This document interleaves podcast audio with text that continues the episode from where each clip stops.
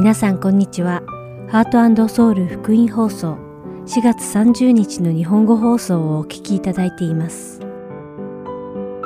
このシーズンは聖書を一緒に読みましょう。アリゾナ・フィニックス JIBC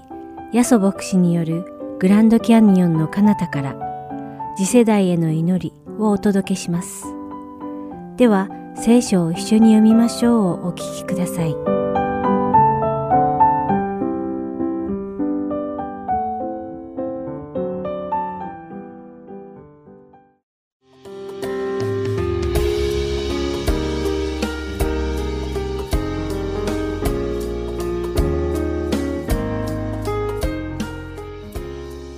皆さんこんにちは。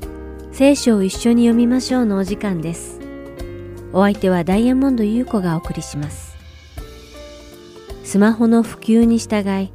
現代は SNS が台頭する SNS 時代と言われていますが、この SNS 時代においては、世間をリードする流行がテレビやメディアで一旦公開されると、インスタグラムや YouTube などの SNS によってそれが瞬く間に不特定多数のフォロワーに広まり、人々はその流行を真似たメイクをしたり、ヘアスタイルに変えたり、新しい洋服を買ったり、アクセサリーをつけたりします。そういった意味で、私たちは過去のどの時代よりも華やかな時代に暮らしていると言えるのではないでしょうか。そして、このような装いに支払われる費用は、想像を超える額に及びます。2022年、今年度の世界ファッション市場の規模は1兆8837億ドルに及ぶとファッションウィークは発表しました。本当に莫大な費用がファッションに使われているのですね。実は今週私たちが一緒にお読みするペテロの手紙第1、3章には外見を着飾ることに熱心になっている私たちが考えるべき教訓が記されています。では、ペテロの手紙第1、3章3節と4節の御言葉を読んでみましょう。あなた方は髪を編んだり、金の飾りをつけたり、着物を着飾るような外面的なものでなく、むしろ柔和で穏やかな霊という朽ちることのないものを持つ心の中の隠れた人柄を飾りにしなさい。これこそ神の見舞いに価値あるものです。この聖書箇所は、身なりがどうでもいいということを話しているのではありません。汚れた汚い格好で暮らしなさいということでもありません。外見を着飾る前に心を装うことを先に心がけなさいと教えているのです。私たちは人の目に見えるところに気を使います。他の人たちが自分をどう見ているかに気を配るので、人様の気に入るように着飾ろうと精を入れます。しかし神様は私たちの外見を見られるのではなく、私たちの心の中を見られるお方なのです。神様は私たちの外見によって私たちを裁かれません。ですから使徒ペテロは内面的な人柄を柔和でしとやかな気立てという朽ちることのないもので飾りなさいと進めているのです。つまり私たちの内面を美しく装いなさいということなのです。こうすることが主の目に価値あることなのです。皆さんはいかがでしょうか？毎朝顔を洗って髪を整え、きれいな服を着て、さっぱりとした格好で家を出ることに精を入れるように、皆さんの内面、すなわち中の人柄もきれいに洗って整えて、清い姿で一日を始めようと精を入れていますか？この番組をお聞きの皆さんが、主の見舞いに価値ある姿で毎日生きていけるように心がけてくださることを願います。それではお祈りします。愛する天の父なる神様、お名前を賛美いたします。私たちが日々、外面だけを着飾るのではなく、内面をも美しくし、主の見舞いに価値あること、主が喜ばれることをなせますように、私たちが神様の身胸に従い、へり下ることができますように、どうか導いてください。イエス様の皆によってお祈りします。アーメン。それでは今日の聖書箇所、ペテロの手紙第一、三章一節から七節をお読みして、今日の聖書を一緒に読みましょう終わりたいと思います。同じように妻たちよ、自分の夫に服従しなさい。たとえ、御言葉に従わない夫であっても、妻の無言の振る舞いによって神のものとされるようになるためです。それはあなた方の神を恐れかしこむ清い生き方を彼らが見るからです。あなた方は髪を編んだり、金の飾りをつけたり、着物を着飾るような外面的なものでなく、むしろ柔和で穏やかな霊という朽ちることのないものを持つ心の中の隠れた人柄を飾りにしなさい。これこそ神の見前に価値あるものです。昔、神に望みを置いた敬虔な婦人たちも、このように自分を飾って夫に従ったのです。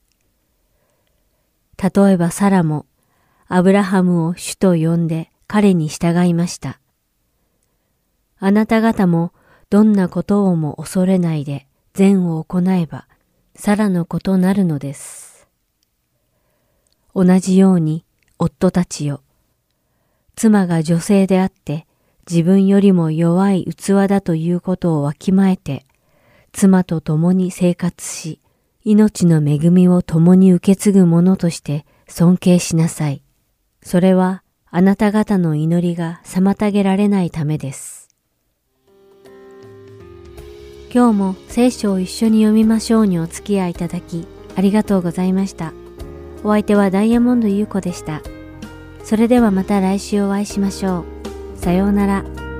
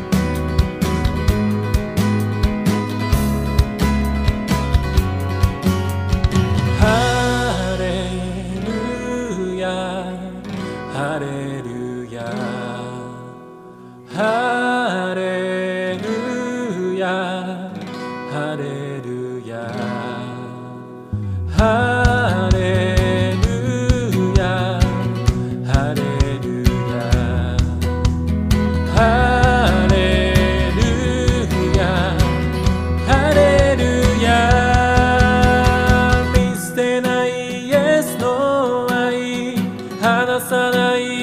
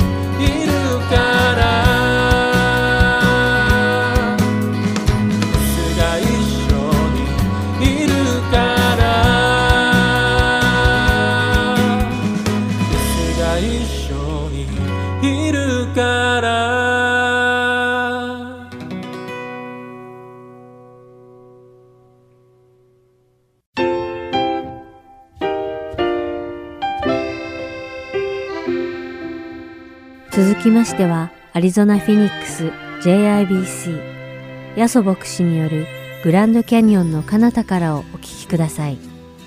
今日のタイトルは母の日です。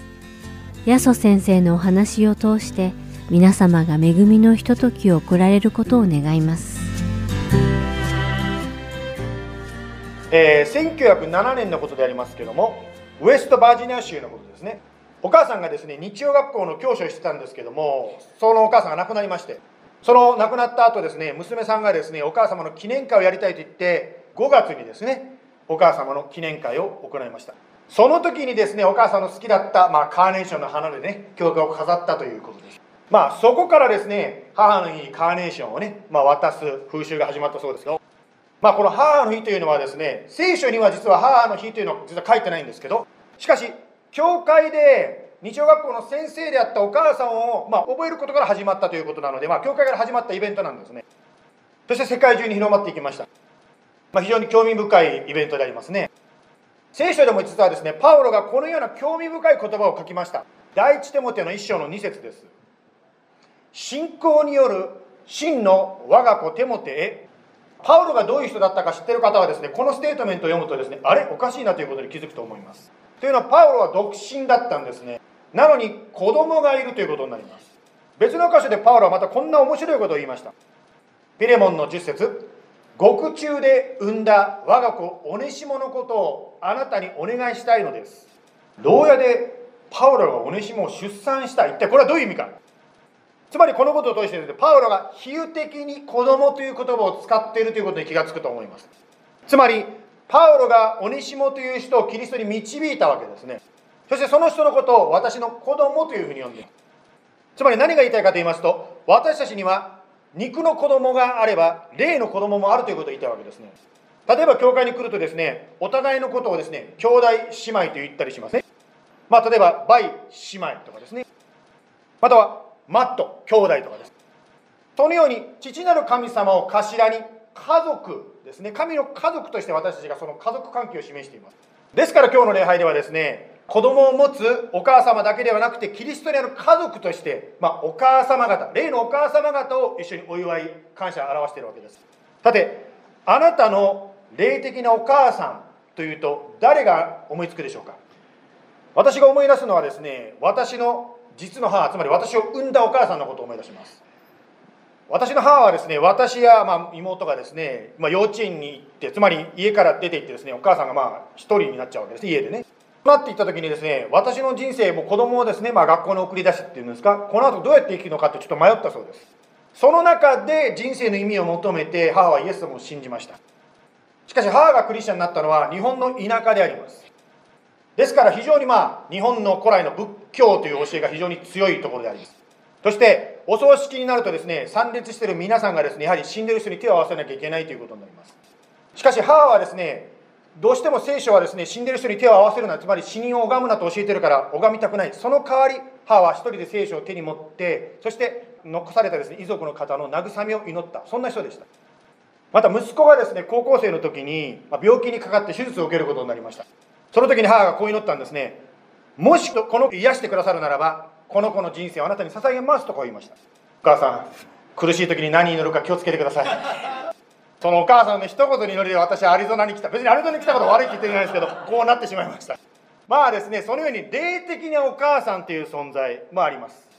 それだけではなくてまあお父さん霊的なお父さんという存在もあるかもしれません。先日ですね私は何気なく昔のノートをですねこうペラペラめくっていました。その中でですねこう書いてあることを見るとですねあなんだこれは私が今フェニックスで教えてることと同じことがここに書いてあるじゃんと思ったわけですね。つまり何が言いたいかと言いますと私が先輩クリスチャンから牧師さんから教わったことそこに書いてあることが私の身にくっついてそして今私はそのノートを見ないでもう自分のことのように喋ってるということです。つまり信仰というのは親から子に子から孫にと継承されていくものなんです。しかしもしかしたら皆さんの人生の中にそういう霊的なお母さんという存在がいないかもしれません。しかしこのことは言えると思います。あなたには神様つまりイエス様という霊的なお父さんまた親がいるわけですね。まあご存知の方もいらっしゃると思いますけども私は父を失いました。ことあるごとにですねこれはもう経験者は分かると思うんですけどやっぱりあいないんだお父さんいないんだということがこういろんなことでこう思い出されるわけですね。そのことを通してですねあ人間の命っていうのは限界があるんだ。つまり有限性を感じさせられます。聖書はこのように書いてありますね。ヘブル書の12章の10節。肉の父はわずかの間自分が良いと思うことに従って私たちを訓練しましたが霊の父は私たちの息のために私たちをご自分の清さに預からせようとして訓練されるのです。人間の親には限界があるかもしれませんがイエス様は永遠にあなたや私を見守り永遠にあなたは私をケアし導くことができます。まあ日本の文化というのはですね祖先を大事にしますよね。先祖を大事にしますよね。私たちが信じるこのキリスト信仰というのはその祖先の祖先の祖先の祖先を礼拝する信仰であります。人類の源である創造主を礼拝する。これがキリスト信仰です。その創造主である神様があなたや私を守りお父さんやお母さんまたいろんな人を用いて私たちを育ててくださるわけです。ですから私たちは日曜日に集まって私たちのその源命の源であるケアしてくださる源である創造主である神様を礼拝します。ですからこの母の日にまず最初にですね皆さんにお聞きしたいのはあなたはこの創造主であるイエス様を信じていらっしゃるでしょうか。母が子供のために犠牲を払ったようにイエス様も私たちの罪の許しのために犠牲を払われました。私たちの罪の身代わりとして十字架にかかって苦しまれそして3日目によみがえられたわけですね。ですからもし私たちが自分の罪があることを認めてイエス様を信じるならば私たちも新しい命をいただくことができるわけです。ですから今年のハーにまず最初に覚えておきたいポイントそれはイエス様に出会いましょうということです。2番目のポイント今日は3つのポイントでいきますけど2番目のポイントいきますね。行動で愛を示しましょうということです。私たち夫婦の間でですね最初の子供がお腹の中にできた時のことです。あのなぜかですねその子はですね教会に来て牧師先生がお話を始めるとお腹の中で動き出すんですよ。それでですねその子の名前を付けることになった時にこの子は何かこう宣教する？つまり述べる？ね。宣教の線という感じですけど述べるのが好きだということでこの述べるという漢字のつく名前にしようと思いました。そこで最初に考えたのが述べるという漢字がつく日本語の名前信道信行とかいろいろ私は家内に言ってみてこの名前どうだって言ってみたんですね。家内が言ったのはね4つのシラバスの言葉になると家内のアメリカの家族が覚えられない発音できないって言うんですよ。そこで3つに絞ろうということになりました。ここでですね2人でこうこれ本当の話なんですけどブレインストーミング始めました「のぶい」「のぶう」もう全部この日本語のアルファベットをですねそれも当てはめながらこう探していったんですね。その中で「のぶか」うん違う「のぶき」あなんかいい響きだなってことだったんですねね、木というのはね、喜ぶという漢字がはまるので、あ、喜びを述べ伝える。これはいいではないかということになったんです。はい。まあそういうことでですね、息子の名前を決めたわけですけど、名前を選ぶというのはですねやはり誰かの願いがそこに込められていると思います例えばですねパウロが我が子と呼んだテモテの名前はどういう意味でしょうかテモテのご両親がどんな気持ちでこの名前を付けたんでしょうか実はテモテというのはギリシャ語でですね神を敬うという言葉がくっついてですね、まあ、神と敬うという言葉がくっついてテモテという言葉になってますね。まあ神を敬うとこういうわけですけどしかしですね敬うという言葉は分かってるような分かんない言葉なんです実を言うとです。例えばですね皆さんがですね横に座ってる人にですね敬ってることを示してくださいって言ったらどういうポーズを取ると思います？先ほど9時の礼拝でですねやってくださいって言ったらみんなこうやって頭バーをしてましたねこうやってね。であなたはですね横の人がこうやって頭ペコペコするのを見てですねどうですか？ああ敬われてるってこう思います？言いたいことはこういうことなんですね。神を敬うって一体何なのということなんです。実はエペソ書の6章の1節2節にそのヒントがあります。子供たちよ主にあって自分の両親に従いなさい。これは正しいことなのです。あなたの父と母を敬えこれは約束を伴う第一の戒めです。ここでですね、まあ、親に対しての話ですけども親を敬うとは親に従うことだというふうに従うことと敬うことをつなげて教えられております確かにですね親の言うことを聞かない子供からですねお母さん敬ってるよって言われてもですねなんか全然敬われてる気しないですよね。まあしかしですよ子供にですね神様を敬いなさいといくら教えてもですよもし親自身がそのことを生きてないならばつまり行動で表してないならば子供には伝わらないわけですね。パウロはテモテの中にテモテのお母さんまたおばあさんの信仰を見たんですね。第二テモテの1の5にこう書いてあります。私はあなたのうちにある偽りのない信仰を思い起こしています。その信仰は最初あなたの祖母ロイスと母ユニケを宿ったものでそれがあなたのうちにも宿っていると私は確信しています。私たちの教会はですね日曜日にこうして大きなグループで集まって一緒に礼拝しています。まあ、そして火曜日と水曜日にですね小さなグループでインターネットでまたこの場所でですね一緒に、ね、シェアリングバイブルスタディやってますね。水曜日のバイブルスタディでですねクリスさんが自分のお父さんのことをシェアしてくださいました。お父様はですね子供の前では自分の信仰のことつまりイエス様のことをあまり言わないお父さんだったそうです。しかしご高齢になったお父様の荷物を片付けていてお父様が聖書のことを深く学んでる。つまり聖書に関する本をたくさん持っておられてそれをですねただ読んだだけじゃなくて線を引いたり書いたりするのを見つけたっていうんですね。私はですねスモールグループでクリスさんすごく神学的な深い発言されるからこの方すごいなと思ったらその秘訣が分かったんですつまりお父さんがそのように生きてたのをクリスさんが見て受け継いでたわけです。つまり愛というのはですね行動で表すものだということを言ったわけです。ですからぜひですね今日は母の日ですけどもあなたの愛する方またお母様にもしまだね声かけたり電話してなかったりしてるならばぜひですねこの後礼拝の後声かけたり一言何か伝えていただきたいと思います。ここにいくつかお花とですねプレゼントが残っているので実はですね皆さんの中で渡す人が思いついたらぜひですね礼拝終わった後遠慮なく持って帰って渡してあげてください。ですから2番目のポイントは行動で愛を示しましょうということです。そして最後3番目のポイントを話します。諦めないで愛を示しましょうということです。今週ですねあのまたあの「チョーズン」というですねテレビ番組の第4番目のね、えー、ストーリーが今週公開されるそうですけどそのチョーズンという話はですねイエス様の弟子たちとイエス様がどのように日常生活を過ごしていったのかということをもちろん空想がたくさん入ってますけど具体的に描いたテレビドラマですね。その中でですね実際に本当にまあ日常生活の中でイエス様や弟子たちがどのように生活しているのかいろいろとこう具体的に知ることができますね。聖書の中でもイエス様の弟子たちのこんな姿が書いてあります。実はですねヨハネとヤコブのお母さんがイエス様にこんなことを頼んだんですね。マタイの20の21イエスが彼女に何を願うのですかと言われると彼女は言った。私のこの2人の息子があなたの御国で1人はあなたの右に1人は左に座れるようにお言葉をください。聖書を見ますと残りの10人の弟子たちが怒ったって書いてますね。つまりですねこいつお母さんを使って先に行っちゃったっていう感じですね。しかしそういう言いにくいことはお母さんも言えるんですね。さすが自分の息子たちの幸せのためだったらですねもう言いにくいこともズケズケと言える。つまり子供のためだったらお腹を痛めた子供のためだったら何でもするという母の愛がここにもちょっとにじみ出ていますね。数年前にですね6人の子供を育てているシングルマザーがマザー・オブ・ザ・イヤーと呼ばれたそんな話がですねインターネットに出ました。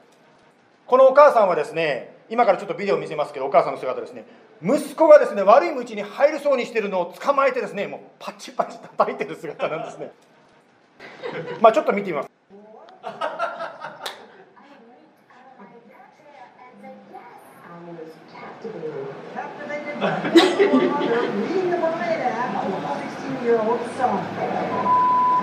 You will lose him from the riot. Yeah, I know. Her name is Toya Graham. She's a single mom of five girls and a boy. Here's what she told CBS News about her brand of tough love. That's my only son. はい、That's my only son って言ってますけども、本当に息子がですね、悪い道に入ることをですね、救うためだったら、カメラで全世界に放映されてようが関係なくですね、息子をグラブしてや叩いてましたね。まあ、お母さんの熱心さっていうんですけど、息子のためだったら、もうなんとか息子を悪い道から救うためだったら、何でもするというお母さんの姿です。6人のお母さんね、1人で育てて本当に大変だと思うんですけど、それを見てね、ぜひね、まあ、叩いてることは確かに良くないかもしれませんが、インターネットではですね、マザー・オブ・ザ・イヤーなんて言われてましたね。このね、叩かれてる16歳の息子はですね、お母さんに殴り返そうと思えば殴り返せたかもしれません。または、お母さんから逃げていけば、走って逃げれば勝てたわけですよ。しかし彼は反抗しないで、そのままお母さんのに任せたっていうんですか、逃げなかったわけですね。それはもしかしたら、厳しい母の姿の中にも、お母さんの愛というのを感じていたのかもしれません神様の愛というのが実はそういうところがあるんですね神は愛ですと聖書は言いますから私たちは本当に神様のこの愛というのをですねよく考えますね祈りが聞かれたりなんかするとですねあ神は愛だなと思います。皆さんこの教会のねこと知ってる方はですね教会に一つ課題があるのを知ってると思います。この教会はですね実は隣に家があるんですけど隣の家の木のですね根っこが教会の建物の中にこう入ってきてるわけです。これを取るためにはま相当お金がかかります、まあ、どうしたらいいかということになるわけです。またその近所の方の協力がない限りはできないわけです。まあそれが教会の祈りだったんですけど先週電話かかってきたんですよ。電話取ったらですねテレビ局からかかってきたんですあのあなたの建物の隣の建物を、ね、教会の隣の建物をリノベートするテレビショーでやるんだけどっていうんですねね、そういうのあるじゃないですか、こう、ほら、家をね、きれいにして、タラー、ムーブダバースとか言ってですね、パラーって言って、うわー、家族がびっくりするね、そういうショーがあるじゃないですか。ああいう感じです。まあ、そういう感じのショーなんですけども、それをやりたいってこう電話かかってきたんですね。そのために、テレビのですね、そういうクルーの人たちが止める駐車場が必要だから、教会貸してもらえないかって言うんですよ。隣の家なんで、フィルムするためにテレビのクルーがカメラ持って、あなたたちの裏庭から撮らせてくれって言うんですね、画面を。私、それ聞いた時に思ったんですよ。あの隣の木あれ取ってくれませんかね？そしたらうんって言いますってこう言ったんですねそしたらそのね、まあ、番組のプロデューサーの人が言ったんですね「あメイクシュア」ってねちゃんとそれをやりますよって言ってくれたんですつまりですね私はですねなんとかこの教会の横の木をのけてくれのけてくれって祈ってたらまあそういった形でテレビに教会も乗るかもしれませんねもしかしたらね。でこれはちょっと私自身学んだんですけど祈っても祈っても全然この隣の木は動かない。しかし私たちが祈って何にも起こってないように見えますけど祈ってるうちにあるテレビ会社がですねそういう企画を考え出してフェニックスでやろう。どの家がいいかな。この家って企画を考えたりそうやってですねいろいろと場所を選んだりっていう水面下ではそういうことがずっとあったわけですけど私はそんなの知らないから神様祈っても何も起こんないんじゃないですかとこう言ってた文句言ってたわけですね。ですから私たちが祈ってもすぐに答えられなかったからといってですねがっかりする必要はないってですか。必ず神様は神様のタイミングで私たちの思いを超えた形で良い方に働かれるわけですね。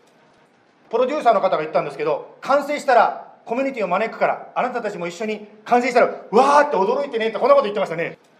聖書の中でもですね諦めない神様の姿ということがこう書いてありますね。ヘブルの13の5私は決してあなたを見放さずあなたを見捨てない。子供が成長する中でですね小さい時はですね親に何でも話してたのにだんだん大きくなるにつれて親に話しかけない。つまり親に心を閉じる子供っていうのが出てくる可能性があります。逆にですね嫌われたりすることもあるかもしれません。かしじゃあ、まあ、親も人間ですからね。親としてじゃあ子供がですねこんないい態度しないんだったらもう子供のことほっとくもう勝手にしろってこう言いたいでしょうか。その時こそこの諦めない母の愛っていうのが必要になってくるわけですね。もちろんある時は話しかけたりまた先ほどのお母さんの例はちょっと極端かもしれませんがとにかく厳しく話しかけることもあるかもしれません。または黙って子供のために熱心に祈るそのような愛もあるかもしれません。この教会に来られてるですねヒロさんのお母さんはですねとってもよく祈る人なんですね。彼がある時こんなこと言ってました。まあ自分は悪い時小さい時悪かったよとこう言ってましたね。まああのね学生時代にお酒に酔っ払ってですね夜遅く家に帰ってきたそうです。ただ帰ってくるだけではなくてですねね飲んだものを全部バーって家に吐いちゃうような、まあ、そんなことをですね夜中にしたそうですね。朝起きるとですねお母さんはヒロさんに一言も何も責めないでただ黙ってそのことをですね後片付けをしてたそうですね。まあ残念ながらそのお母様は数年前に亡くなられました。今でも大人になった今でも後片付けをしているお母さんの後ろ姿を覚えているそうなんですね。つまり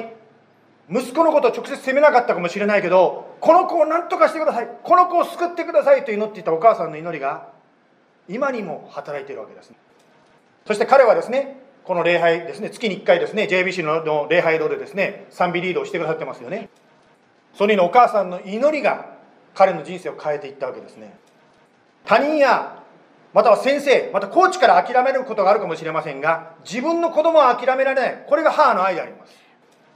ですから私たちは自分の子供や孫そして愛する方のために諦めないでしつこく祈り続けていきたいと思います。今日は母の日ということで3つのことを共に学んでまいりました。1番目イエス様に出会いましょう。2番目行動で愛を示しましょう。3番目諦めないで愛を示しましょう。お祈りしましょう。イエス様あなたが私たちにお母さんという贈り物を人生に与えてくださって感謝いたします。お母さんのことを思い出す時に良い思い出もあれば悲しい思い出もあるかもしれません。しかしそれぞれの思い出がどうであったとしてもまずあなたが私たちを愛しお母さんやさまざまな人を用いて私たちの人生を導いてくださることありがとうございます。そしてその愛を受けたあなたの愛を受けた私たちが今度は周りの人に霊的なお兄さんとしてまたお父さんとしてお母さんとして愛を示していきます。今日先ほどの礼拝に帰る時にある方に私は言いました。あなたはこれからたくさんの子供を産みますよ。つまり霊的な子供があなたからたくさん生まれますよ。と言いました。手も喜んでおられました。私たちはまだこの地上において生かされているということはまだまだメイクアディファレンスこの地上であなたの愛を周りの方に分かち合う役目が残っています。それが今日ここにあるお花を誰かに渡すことを通して表すことかもしれません。または誰かに「Thank you」と一言ありがとうということかもしれません。どうぞ私がこの地上であなたのその愛を受けてそして分かち合っていくことができるように助けてください。また今日のこの話を聞いた方の中でもしかしたらまだイエス様と個人的に出会ってない方がいらっしゃるかもしれません。今日信じたい方がいらっしゃるならば一緒に祈りたいと思います。私の後について祈ってください。イエス様私はあなたを信じます。私を救ってください。私は罪人であること罪があることを認めます。その罪のために十字架にかかって死んでくださってありがとうございます。あなたを信じます。どうぞ導いてください。Let me pray as a closing. Jesus thank you for this time together. We worship you. The maker of our life Jesus thank you that the mothers in our life just like I share today maybe it's a physical mother or maybe it's a spiritual mother but you use the people around us to show us that you care us. Jesus, thank you for the mothers in our life. May your blessing will be with us this week, each one and family, household. But also, Jesus, I know that somebody is struggling right now the physically way. We pray for the healing in the name of Jesus. Also, Jesus, if somebody is discouraged today, please lift us up. Jesus, we need your encouragement. Please guide us and protect us from evil one. Give us daily bread and deliver us from evil one. Lead us not into temptation, and Jesus, guide our life your way. We like to follow you. Thank you for each one of us here worshiping you, the maker of our life. Just like you promised us, you never leave us and forsake us so we trust you what you say. So guide us, lead us. If we are going wrong way, sometimes we don't know we are going wrong way, but Jesus lovingly guide us to the righteous way and lead us. Give us your peace this week. In the name of Jesus, we all pray. Amen. Amen. Thank you for coming, everybody. See you next week and happy Mother's Day. Yay!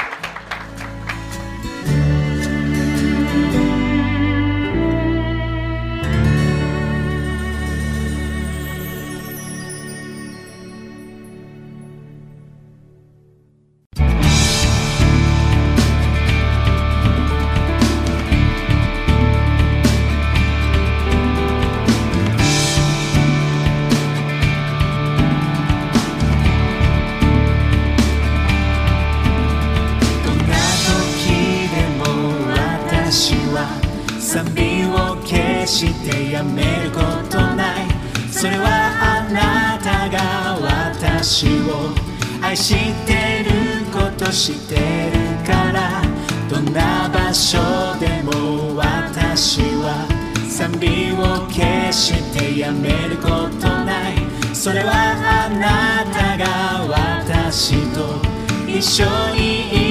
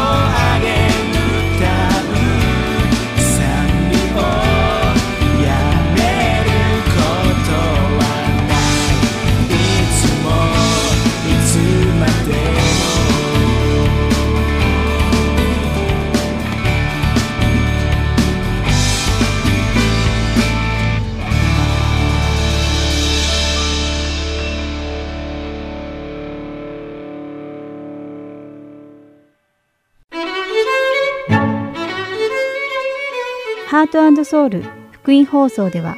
日本語放送だけでなく英語によるキッズプログラムも毎週放送しています。お子様にぜひ福音に親しんでほしいとご希望の方には無料 CD を送付しておりますので CD ご希望の方はハートソウルオフィス602-866-8999までお電話をいただくか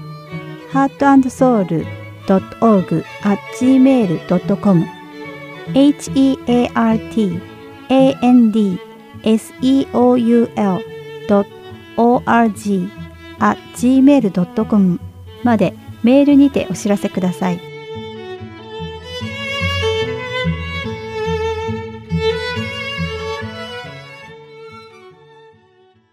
では、次世代への祈りをお聞きください。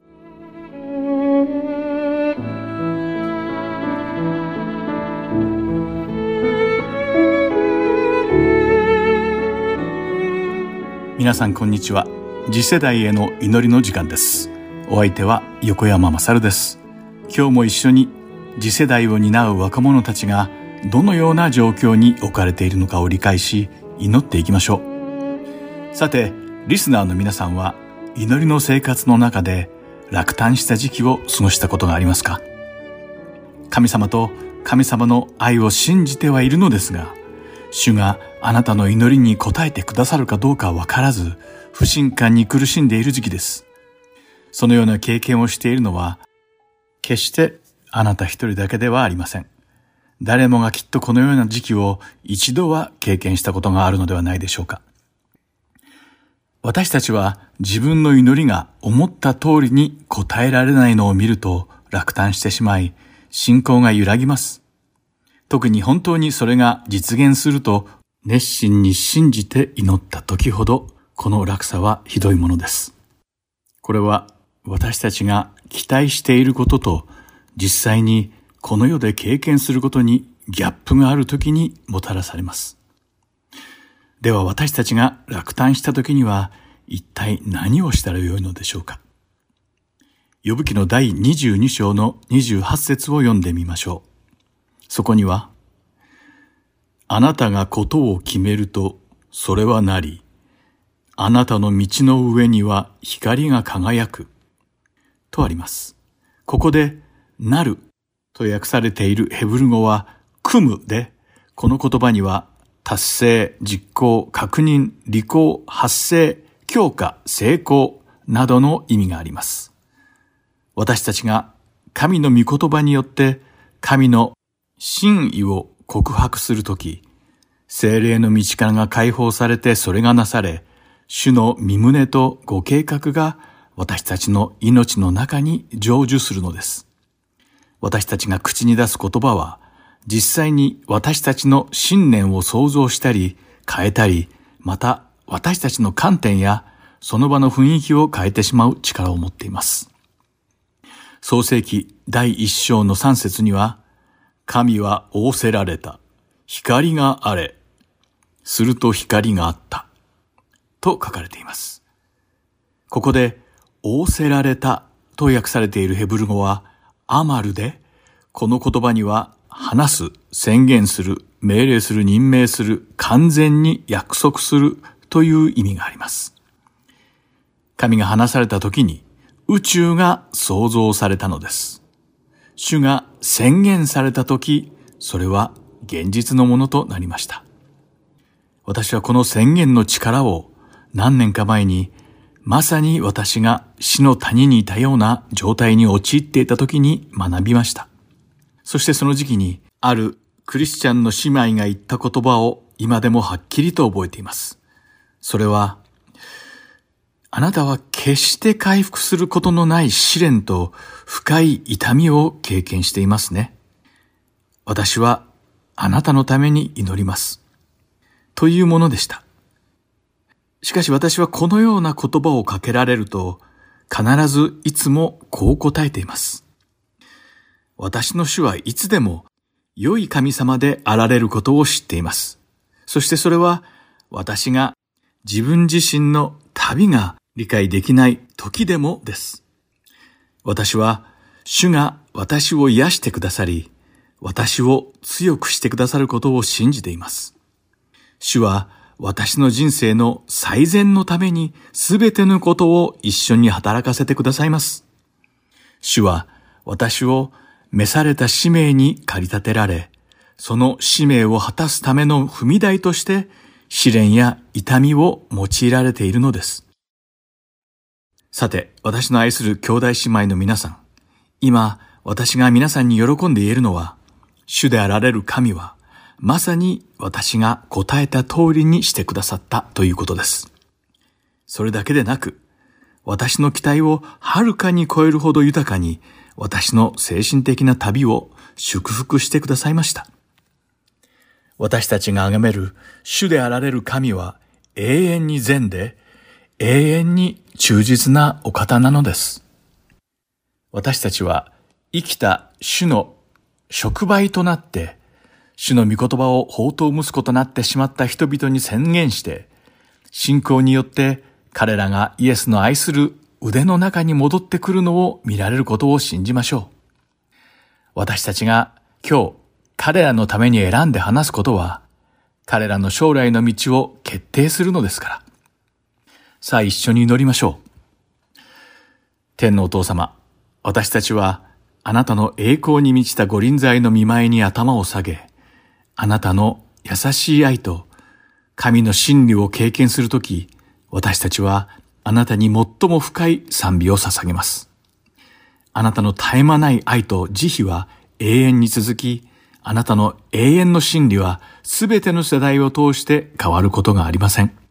主よ、私たちは落胆や攻撃によって善であられ、忠実であられるあなたへの信頼を失いかけたことをどうかお許しください。あなたの約束を恵みの純粋な贈り物として私たちに与えてくださって本当にありがとうございます。あなたがすべての世代に対して忠実にあなたの約束を守られるのを見て、あなたの偉大さに畏敬の念を表します。あなたのお約束が成就されるためには、あなたの完全な方法をすべて信頼し、私たちの人生の中で、あなたがなされることをすべて受け入れなければならないことを知っています。天のお父様、私たちはあなたを信頼し、あなたの約束だけに心を止めます。その約束は鎧となって私たちを保護してくださるからです。私たちはあなたの御言葉を信頼して、あなたの元を離れてしまった宝刀息子たちのために叫び祈ります。どうか彼らの目を開き、暗闇から光へ、サタンの力からあなたの素晴らしい道からへと立ち返らせてください。そうすることで彼らが罪の許しを受け、清さと純粋さの中に彼らを取り分けてください。天のお父様、どうか彼らがこれからこの世の者たちのような盲目的な理解と道徳的な暗闇による無益な心で歩まないようにしてください。その無益な心があなたがくださる豊かな暮らしと真の知識から彼らを遠ざけているからです。そうではなくて、彼らの心の中に清さを求める思いを植え付け、罪深い生活を改めさせ、心のすべてであなたに立ち返ることができるようにしてください。彼らの魂を目覚めさせ、あなたの福音の真理と救いの喜びが受けられるようにしてください。そして、欲望と欺瞞に満ちて腐敗した以前の生き方を完全に手放すために彼らに恵みを与えてください。彼らの中にある反抗的で頑固な心を取り除き、彼らにあなたの聖なる存在に敏感な優しい心を与えてください。彼らの心を新しくして、新しい魂も与えてください。そうすることで、彼らがあなたの真実に従い、あなたの道を歩み、あなたが示された模範に従えるようにしてください。また、彼らの最愛の家族との間の壊れた関係を修復し、信仰に満ちた友で彼らを囲んでください。主よ、あなたの神聖な目的を彼らの人生の中で成就させ、あなたの精霊で彼らを満たしてください。そうすることで彼らはこの世であなたの輝く光として火の打ちどころなく成熟した純粋な神の子供として生きることができるようになるからです。聖なる皆で彼らを祝福し、この祈りをあなたに捧げます。アーメン。